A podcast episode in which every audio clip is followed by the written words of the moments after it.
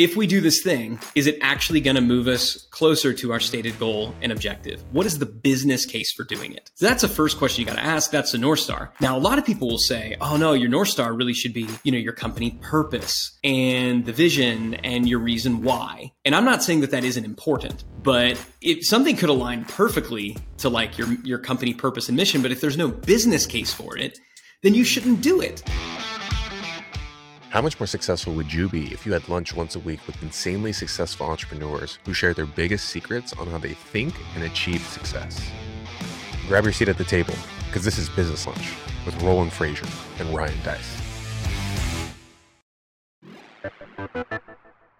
Welcome to another episode of Business Lunch. And today's a snackable episode with Roland where he's going to get into some more tactical strategies that you can start using to live a rich and happy life. If this is the first snackable episode you're hearing, I'd encourage you to go back and listen to some of the other episodes that Roland has put out. And if you want to get notified every time we release a new episode, go to the new businesslunchpodcast.com website and we'll send you detailed notes along with every episode. That's businesslunchpodcast.com, www.businesslunchpodcast.com, and you can sign up for the free email newsletter where you'll be able to get all the highlights and resources from the episodes. Hey, everybody, Roland Frasier and Ryan Deiss here with another episode of Business Lunch. And um, we're back from uh, from the new year. This is our first one that we are recording after the new year. Ryan, how was your uh, how's your new year starting out for you? It was uh, it was great. It is great to be back. It's always nice to take um, extended breaks. I don't know about you though. The holidays for me are freaking exhausting. They're so exhausting. It's like waves of family crashing on my home. Um, and it just, I love them all. It is so nice when everybody's gone and I can just get back to normal. So it, it was great. I, I exhausting. Really, what about you? I, I am. Uh, I have uh, less family because because uh, of the non four kids part. Um, so that like that alone to me, like just your home front without any extra family is probably pretty chaotic. But daggone, it's fun to watch kids, that especially younger kids, uh, around the holidays. It's just uh, it is kind of a, a special magical time. I, I, I really like that. And um, I saw a documentary that captured it very well. That was created by um, Will Ferrell and Ryan Reynolds called Spirited. And, um, mm. and, it was it was quite good. It was a yes. documentary done in a bit of a musical format. They may have taken some artistic license yeah. with the uh, you know reality, but uh, uh, I thought it was pretty accurate. Good day, sir. Yes. Um, uh, good afternoon. I'm sorry. Good afternoon.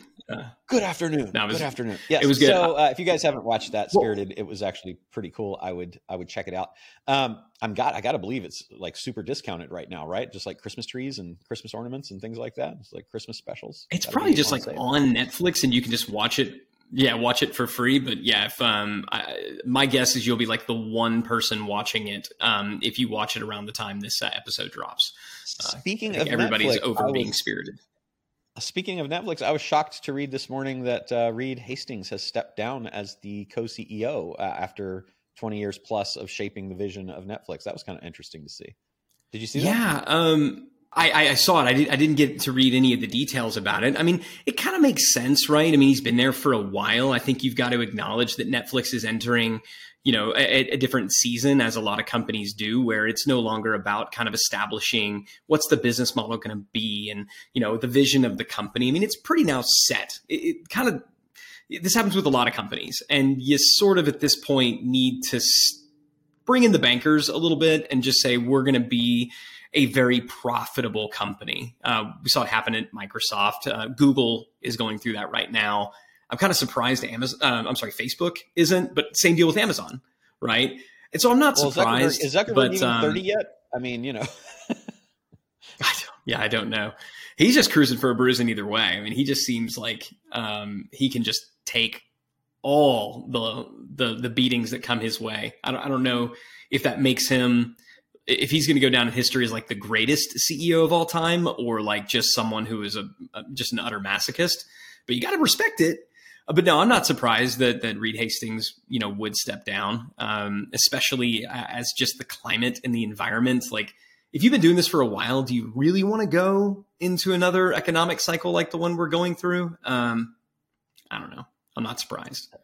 I, I would love. I know we didn't uh, schedule to talk about this today, but I, I, would love to take a minute to talk about it. So, if you think about some of the things that that you mentioned and and I mentioned, so you've got Netflix uh, one of the top tech companies, quite the visionary uh, running that. Reed, you know, Reed Hastings stepping down. You had um, Gates stepped out years ago from Microsoft, and um, and uh, some of the other folks that we mentioned as well. But you've also, you know, Bezos, right? Uh, you've also got people that are still in, like Warren Buffett, and um, that are big, big, big personalities, and uh, Elon Musk, big personality. You mentioned Zuckerberg as well, and I think what people who are watching or listening might really enjoy is kind of thinking about how do you take the vision that you've got and transfer that into the culture of the company so that hopefully the culture survives. Because you have people like Sara Blakely at Spanx that that was founder CEO tried to find somebody brought somebody in didn't work out came back in uh, you've got uh, Apple with Jobs let's professionalize and bring in Sculley long ago right and then things didn't work out and he came back and rescued or uh, is it Howard Schultz uh, from Starbucks who handed over the reins for a few years and then had to come back and rescue the company. What do you think the difference is, or, or the essential qualities that the people that do this successfully to transfer kind of the, the reins over and not have to come back in and rescue. What, have you ever thought about that? Because I think it'd be kind of interesting to talk about. I think that like everybody who's an entrepreneur I think has a dream of some future point where they've hit that number that they want or whatever and they can they can get their life back effectively but how do you how do you set that up to happen and we know that you if you're going to sell your company it's going to be worth a whole lot more if you can do that um, but you also see we had a friend that we talked about that sold to a private equity company the private equity company paid you know a ton of money for the company, and then he came back in just basically two or three years later and bought it for I think a little over two hundred thousand um, dollars. And that help happens frequently. I've I've seen that a lot lately. What do you think is the thing that everybody who is here in the audience or the things that they should be thinking about to maintain a, a, true legacy of the vision that's created the success in their company? I think it comes down to really uh, scaling decision making. Mm-hmm. If you're going to sum it up, and, and, and it's kind of, and, and I want to make sure that, that we, we simplify this without being overly simplistic to the point that it's no longer accurate or helpful, because there's obviously the answer is a lot, right? There's a lot that goes into it. Um, but I think that the, what we're really trying to pass down uh, as as founders, uh, entrepreneurial leaders, what we would really like to have happen is for kind of the the framework that that you know we pass ideas and opportunities through our own framework our own way of thinking we would sort of like to leave that um, as an asset that others would also kind of pass it through this same framework and, and these same filters for as long as it really becomes helpful. And i think very often we will leave values um, and we might even leave some semblance of what somebody might call a culture whatever that really means and there's lots of definitions of that. But what isn't left behind is a framework for decision making and so I know when we're working with founders board members, um, one of the last things that we do, because I think it's one of the most important things to automate, is how do you automate and scale decision making? Because I think at you know at the end of the day, companies are going to scale at the rate of good decisions. Yep. Like period. That's companies going to scale at the rate of good decision making. And so the question that I think to ask is, well, how do good how are good decisions made? And if as a leader, an entrepreneur, a founder, you have a company that's grown, it's probably because you've made pretty consistently good decisions. And when you've been wrong, you saw that it was wrong, ran it back through a decision filter and found that that that yeah, it wasn't here's where I was off a little bit. Uh, and so I, I believe, in, you know, we teach it comes down to four areas, and I can kind of talk through all four of those if you want to, and you know, maybe maybe it'll help some folks out. You think that's good? Yeah, let's do it in the context of launching a new product that we think will help us be competitive against some of the upstarts that are coming up that that might be a little bit of a threat to us that we've identified that we also want to be careful not to become a me too uh, product. Like a just you know hey everybody's doing it let's do it. So we end up in a race to the bottom. Let, let's do it in that framework so that maybe people can say you know okay well maybe I'm not launching a new product, but I'm thinking about selling, or I'm thinking about a key hire, or I'm thinking about an investment in this, or a redirect, or something like that. Then we can give some context around the model and say how we would approach each of the aspects of it. Does that sound good? Yeah, I love it. Because I mean, all these things, I mean, you're right, whether it's making a key hire or should we pursue the strategic partnership? Should we launch this new division or product line? All of these are the kinds of decisions that make and break companies. You know, should we update our branding even? Like there's some things like that. So yeah, so in, in my experience, and, and if you're, oh, sorry, go ahead. Before we start, I'd, I'd just like to say, because this is being recorded, you know, relatively soon into the new year, we're coming up on February as we record this of 23 the like one thing that that I look at as a pre-decision filter so that I know what I'm even going to focus on at all is what are the things that I no longer want to do? What are the things that worked well that I'm excited about and I think hold the biggest prospect for getting me closer to my ultimate things I want, my goals, and I double down on those. And then what are the things that I don't want to let go of because they are supporting me in moving towards the things I'm doubling down on? And I generally dial those back by 50%. So it's kind of a in in in the pre-decision sorting hat kind of uh, way. It's like these things I don't enjoy and they don't take me towards my goal, uh, or I enjoy and they don't and they don't take me towards my goal. They're gone. The things that I enjoy that are moving me towards my goals, I'm doubling down on. And then to free more time up, I'm also going to cut in half the things that I don't want to let go, but I would otherwise probably let go that are helping me support, fund, have the relationships, whatever, to support the doubling down. And so I think that can be a helpful starting point to just say, you know, where like I can take all these things and just move them out of the way. These things I'm going to shrink down a little bit, and these things I'm going to expand on and then apply that filter to that. What, what are your thoughts about that? Yeah, I mean, so when we're again working with founders board members, other clients to to kind of map, we call it a clarity compass. And so if you want to visualize a compass with a north, a south, an east, and a west, for us, the North Star, the the North Point is just is it going to get us closer to our three year target? So what is what is our goal? What is our what is our our business objective? And I think yeah. this is so important, uh, and it uh, aligns with everything you just said, right? if we do this thing, is it actually going to move us closer to our stated goal and objective? What is the business case for doing it? So that's the first question you got to ask. That's the North Star. Now, a lot of people will say, oh no, your North Star really should be, you know, your company purpose and the vision and your reason why. And I'm not saying that that isn't important, but if something could align perfectly to like your, your company purpose and mission, but if there's no business case for it, then you shouldn't do it right? There's enough opportunities out there. So the first thing kind of the north is just what's our, you know, what's our, our three, for us, a three year target, but just what's your business goal that you want to achieve? That's kind of the first filter. Is it going to get us closer to that? If the answer is yes, then we're going to say, okay, does this align to our company purpose? And company purpose, I think that speaks a bit to what you were alluding to as well. So the company purpose could just be what really gets us excited in the morning? Yeah. What makes us want to, you know, jump out of bed? What is the kind of that galvanizing force, that that thing that draws, you know, talent to us, that that excites our customer base, that gets us excited, that that that is more the customer case.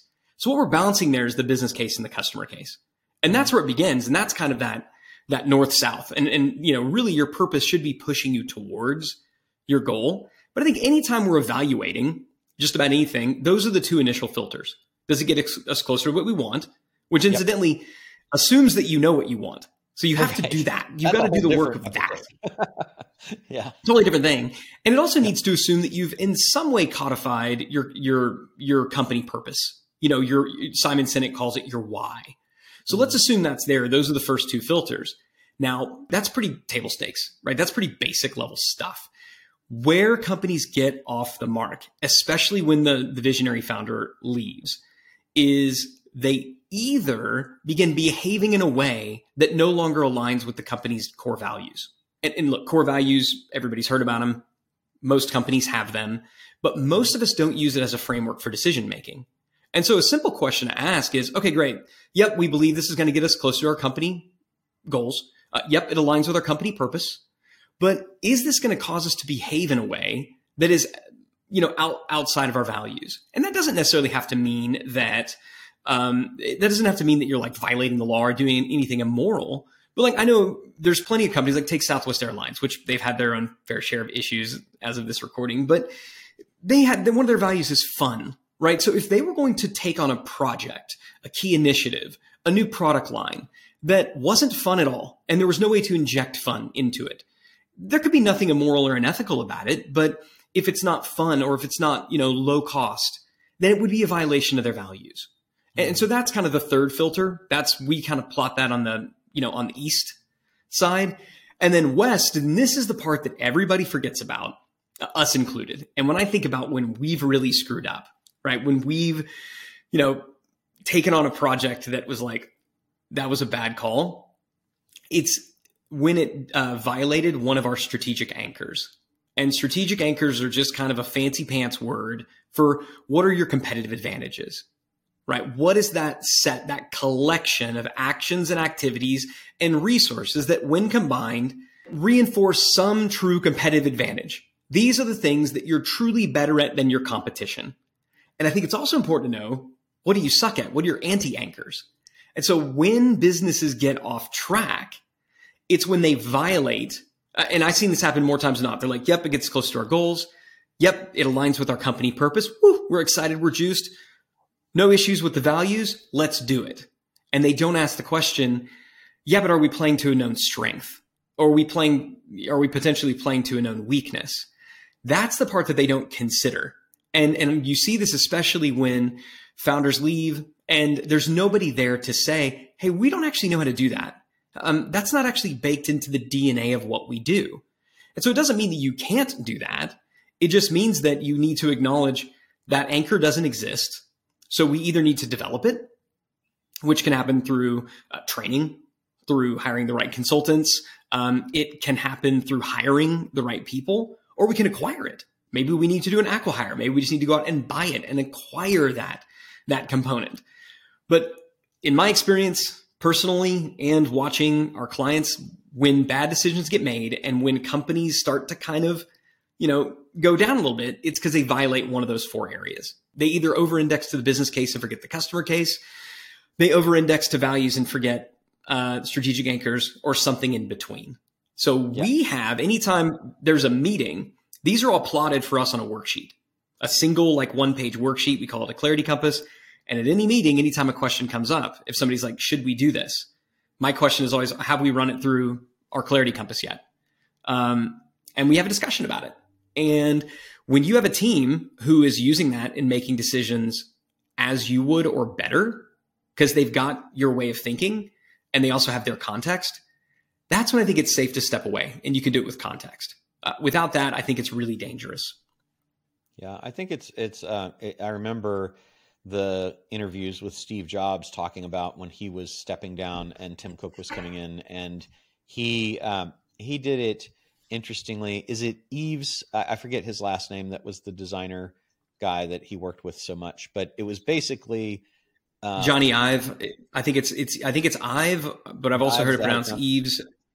So yeah, so know. he he had Steve had really been the driving vision for the company, and then passed it down to two people that he had been with for years and years and years who he had helped them to completely understand his clarity compass for Apple and participate in in it to the extent that he would allow that because he was pretty pretty um, direct guy and knew what he wanted. Uh, but I thought it was I, I think it, that's a good example that we can use because when you have a tool like the Clarity Compass, and that is helping to document the process and really pull together some disparate things like values and goals and such that then having the ability to transfer the documented process to the key people who are going to be the successors is so critical and i thought it was uh, his example to me is really interesting because there wasn't one person that could do that because Apple was is a combination of amazing style and design, which is a completely different set of uh, personality traits than the person who is like I got the numbers and I've got the the um, you know I guess the more of the it's it's kind of a qualitative and quantitative side in that case. And so um, for you guys that are thinking about how do I potentially step away from the company and hopefully not have to come back to it to rescue it like so many people have, how do I make investments that are good and don't make the mistakes that private equity makes pretty regularly where they make a big investment and then it's worth a fraction later and the founders come back and buy it back again that having the process of a documenting it like we do in the scalable operating system for our founders board people and such through clarity compass and some of the other tools there and pick the people who are aligned with the skills that you feel are going to be necessary and complementary to your clarity compass because if you don't have buy-in on your vision there then from the people who are going to take over they're going to get off course. And keep in mind that like it's the little tiny initial off courses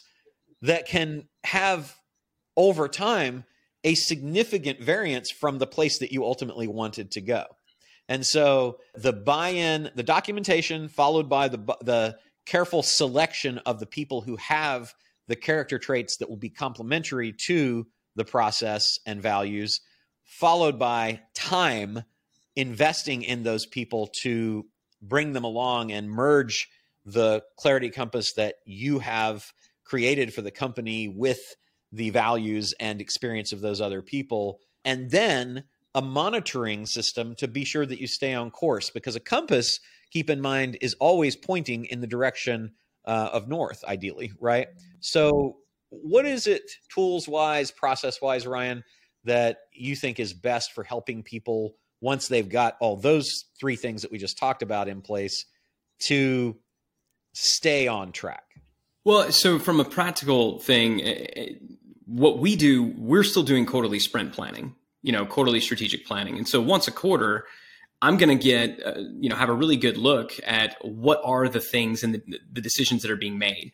Even if, because uh, it's at the quarterly sprint planning meetings where the, the, the key initiatives, those main projects for that quarter are going to be selected. The theme is going to be selected. So it's pretty easy, even if I don't attend that meeting. And I'm not sitting in the quarterly sprint plans of all of the businesses that are in our portfolio, but it's easy enough if I've got the clarity compass to know did they actually use the clarity compass to inform these key initiatives? Or am I looking at it and saying, like, this key initiative does not align with the strategic anchor? You know, this key initiative, I'm really worried about it. So that's an easy way to, to, to do it every 90 days. It's really, though, where it's going to show up over time is in performance. It is going to show up over time in performance. Now, you don't want it to get that bad, but at some point when you step away, you're not checking in every 90 days. You know, you're just not. Yeah. But if you can see that the company is not growing as fast as it should, if it's no longer hitting its goals, that's almost always going to have something to do with the decisions that are being made. And so to look at what decisions are being made, what are we doing and why? And then to just remind everybody, are we going through this? That's where it's going to show up. It's going to show up in results. If you want to be more uh, proactive in the beginning while you're doing the handoff, because I love what you said, you don't hand this off to a one person. You're going to hand this off to a leadership team. And then what needs to happen is you're there leading the team, you're driving that in, and eventually you, you might replace yourself with an operator or, or, bring in another CEO. You take what we call exit number three. Uh, you're exiting the org chart. You're sitting on the board, and so perhaps once a quarter, um, when you're doing your your board meeting, you can evaluate results. And if you see that the results are off, ask what decisions were made or not made. And then if you find that they're actively referring to the clarity compass, you know they're using it. If they're not, they're like, "Oh, we we felt like we needed to do it because the competition did it." That's that's not how we make decisions here. We don't make decisions it's to keep up with the competition. yeah, and it is the reason that a lot of companies get off track. That's it's so, why they, they're in reactive mode, not strategic mode. The clarity compass keeps it strategic. So let's run now. You can assume the clarity compass of your choice, but let's look at the process now of the two people who are key members of the team have come to us and said, "Hey, there's a couple of people, there's a couple of companies that are doing some things that we think are going to be where the future is for our product or service, and we feel that it's a threat that we should address. we believe that we should launch some new products to compete with that. Now, in that fact pattern, what do we do to actually be sure that that's the right decision? Yes, I think step one is great, love it. Um, is this going to get us closer to our company goals? Because our goal is not simply to just chase the competition or do what they do. You know, we've established our own goals, and, and our goals are going to be stated in terms of revenue, uh, profitability, and total enterprise value, right? So, from a numbers perspective, does doing this get us close to our goals? Um, yes or no? And and, and the so answer could be, yeah. you know, yeah, it, it certainly. Yeah. Okay. Great. Amazing does it align with with our company's uh, stated purpose? So right. you know we've got you know our company purpose is to you know have this you know to produce this result on behalf of our customers, and so the company purpose is always stated in a customer centric type way. So by implementing this, is it going to be good for our customers? Is it something they want? So let's see how this would have worked for the Blockbuster board when Netflix was upstarting and doing this direct mail DVD rental business, but we're in the retail store video cassette and DVDs aren't really a thing yet, but um, but my goodness, there's a ton of demand for our uh, our VHS tape rentals. We look at that and we say, well, these guys came. Maybe you know, it's like this upstart Reed uh, uh, came to us you know, who works within our blockbuster company and said that uh, there's these other people doing this uh, this DVD thing, and we should we should do it too. If we do it, it could make us some money, way less money than we're making from our retail stores. How would we know, or could we, that that might be the right move? So again, there's the business case. Do we feel this will drive growth? You know, let's yeah. assume the answer is yes, we did before. Now we're going to go right. to the customer case. And th- therein lies, I think, the problem that most businesses have and make the, the, the mistake they make is they define themselves by the way they sell their product or service not the people they sell they either define themselves right. by the thing they sell or the way they sell it not not the who they serve so if right. blockbuster defines themselves as we are a uh, retailer like we are a retail brick and mortar uh, renter of entertainment like that is what we do we're not defining ourselves by the people we serve we're defining Yep, our business model is for retail. So they might say, well, no, it doesn't align with our model, right? Well, wait, wait, wait, that's not the question we're asking. We're asking what's the customer case. And let's say that at Blockbuster, what we want to provide is um, uh, the best entertainment uh, at the fairest price um, as conveniently as possible. Right. Now, I'm not saying that that was theirs. I don't know. But yeah. you could argue at one point in time that if you've got this multi location model, I can be anywhere, um, you know, it's a safe, clean environment then and if that's what it is, I'd say this checks all those boxes at an even right. better level. Right. Not only sh- like should we do, I would argue we must do this because it aligns with our company purpose. It's the next phase of our company purpose. It's going to be hard. I don't know what this means for our retail, but again, we don't define our business by what we sell or the way we sell it. We define it by the by who we serve. And this is what they're going to want because this is the same. This is all those things, but better. So we got to talk about yes. Uh, it, it passes the the second test, right? Right. It passes the yes test. I'm sorry. We got the financial uh, goal test. Then we have the values test, and then what else? Well, we got the Anything purpose or? test. So the business case and the customer case. Now we've okay. got the values test. So is there any you know deviation from our core values? Again, I don't know Blockbusters what their core values were. Let's right. say one of them was innovation um, yeah. which a lot of companies are. Um, they'd be like, "Yep, this is innovating." I don't know if it is. Maybe the value. A lot was, of them say it. Um, few of them consumer. I know, right? And so, um, and, and I also believe that that value should should speak to behavior, um, but that's a different kind of animal. So, so let's say it passes the values test. Um, then we go over to strategic anchors, right? And it's like, what is blockbuster strategic anchors? Well, let's say one of them is they've got deals with all the the, the movie studios because they did. Right. Right. They had direct deals with the movie studios, so they got access first. So that's one of them. Uh, the second one is uh, their retail presence and footprint. Um, the third might be brand. Go all in all, and one thing that you won't find likely is um, is rental by mail or any type of online. Streaming right. wasn't really a factor at this point, so let's keep it right. simple. So they might look at it and go, we got a real problem here, right? Because we don't know how to do this. It's not one of our strategic anchors. But if you're a good leader, saying it doesn't fit does not mean an immediate no. Mm-hmm. Then you must ask, you need to ask the question, okay, what would need to be true for this to be a yes? Because it fits the other three. So it's a worthy endeavor, but we don't enter into it blindly. You're stupid yeah. to ignore it because you don't know how to do it, but you're also foolish to just dive into it head first because you think you should and you're just that noble and good, right? No, it passed the first three. It didn't pass the fourth. It's something we should do now. Can we? What must be true so that we're able to do that? And I think looking back on it, the obvious answer was buy Netflix. Right. Which which they they had the opportunity to do and said no. As, as, as it was probably the obvious answer. Yeah. Yeah. So buy it. Um, buy uh, it. Uh, that question to me is one of the most powerful questions that you can ask. The what would have to be true for this thing to to be a go.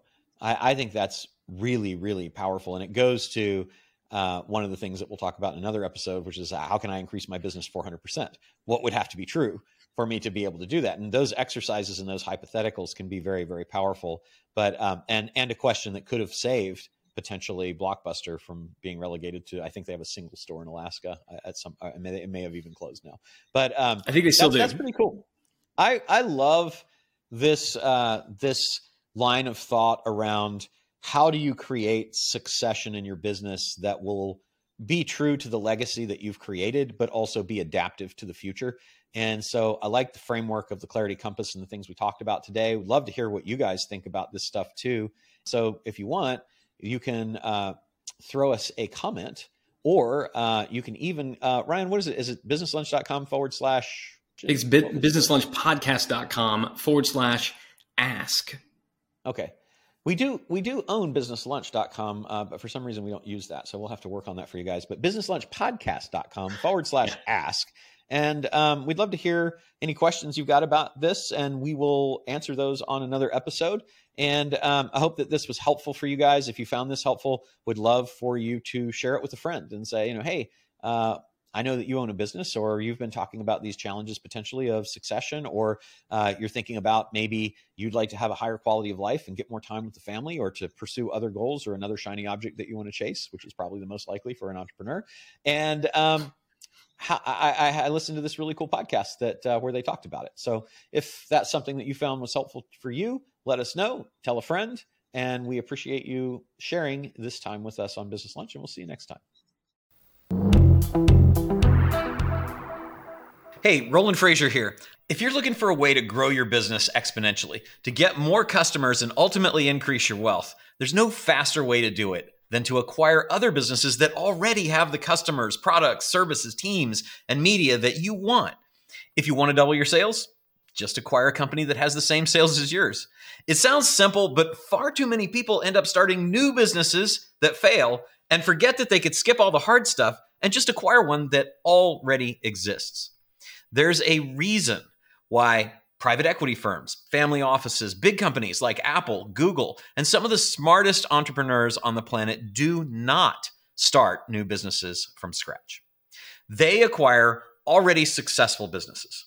And when they do it, they instantly increase their sales, their profits. If they want market share, they increase that. They can get new products and services to offer all instantly. Hey, look, 90% of new businesses fail. 90%. Why not acquire an already successful business and increase your chances of success by 900%? What most people don't realize is you can acquire highly profitable businesses with no money out of your own pocket in pretty much any country in the world, regardless of your credit, and without having to go find a bunch of investors or needing any experience. Look, I've been acquiring businesses for over 30 years now, and I cover the whole process in my epic investing strategy training, and I want to give it to you 100% free. Just visit businesslunchpodcast.com forward slash epic to get your free access to my epic investing training right now while it's available.